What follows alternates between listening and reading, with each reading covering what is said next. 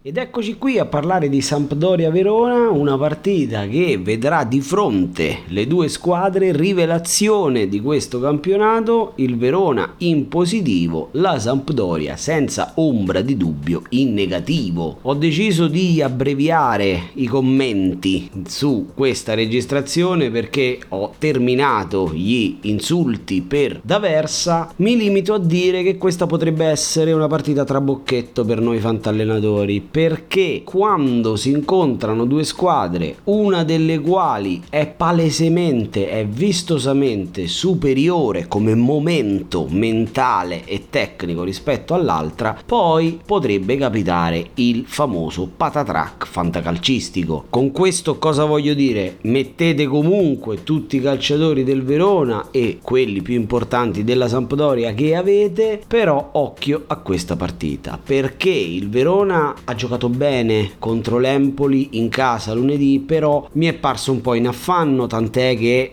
l'ha vinta al novantesimo con un bel inserimento di Tamese, tiro deviato. La partita sarebbe potuta finire uno a uno, nessuno avrebbe avuto da recriminare. La Sampdoria invece si è resa protagonista della partita più brutta dello scorso turno, quella contro la Salernitana, vinta in maniera molto episodica, come abbiamo già detto, nel senno di poi. Non si vede nulla, non c'è una reale proposta di gioco da parte di D'Aversa, ci si affida per lo più a Candreva e a qualche spunto che può provenire ogni tanto dalla sovrapposizione dei terzini Berezinski e Augello, che stanno facendo molto bene. Io credo che il primo passo per la Sampdoria debba essere cominciare a rinunciare a uno dei due senatori là davanti, perché io ho notato qualcosa che non mi piace molto, mi sembra quasi che Caputo e Quagliarella la palla non se la passino. Emblematico è stato il contropiede che ha portato al due a zero contro la Salernitana, in cui era molto più semplice servire Caputo,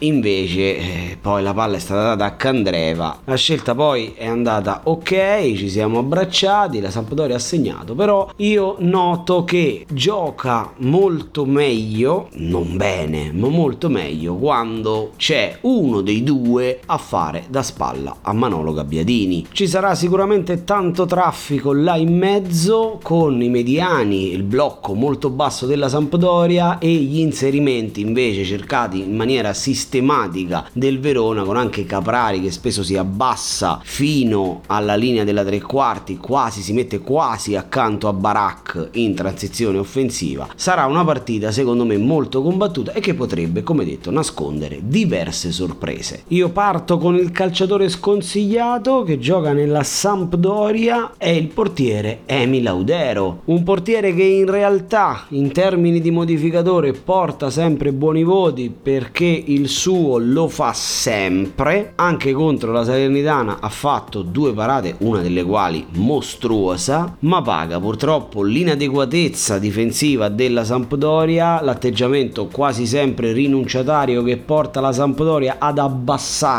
troppo e quindi a portare in area di rigore la squadra avversaria. In questo scenario ci va a nozze il Verona, quindi se ho un'altra scelta tengo fuori Emil Audero. Il calciatore consigliato invece gioca anche lui nella Sampdoria, a sorpresa, è un calciatore che vi avrà fatto penare finora perché ha deluso le aspettative, sto parlando di Ciccio Caputo. Dio solo sa quanto noi fantallenatori siamo innamorati di Ciccio Caputo, quante partite ci ha fatto vincere e quante volte ci ha fatto godere negli anni passati. Quest'anno è sicuramente al di sotto della propria media.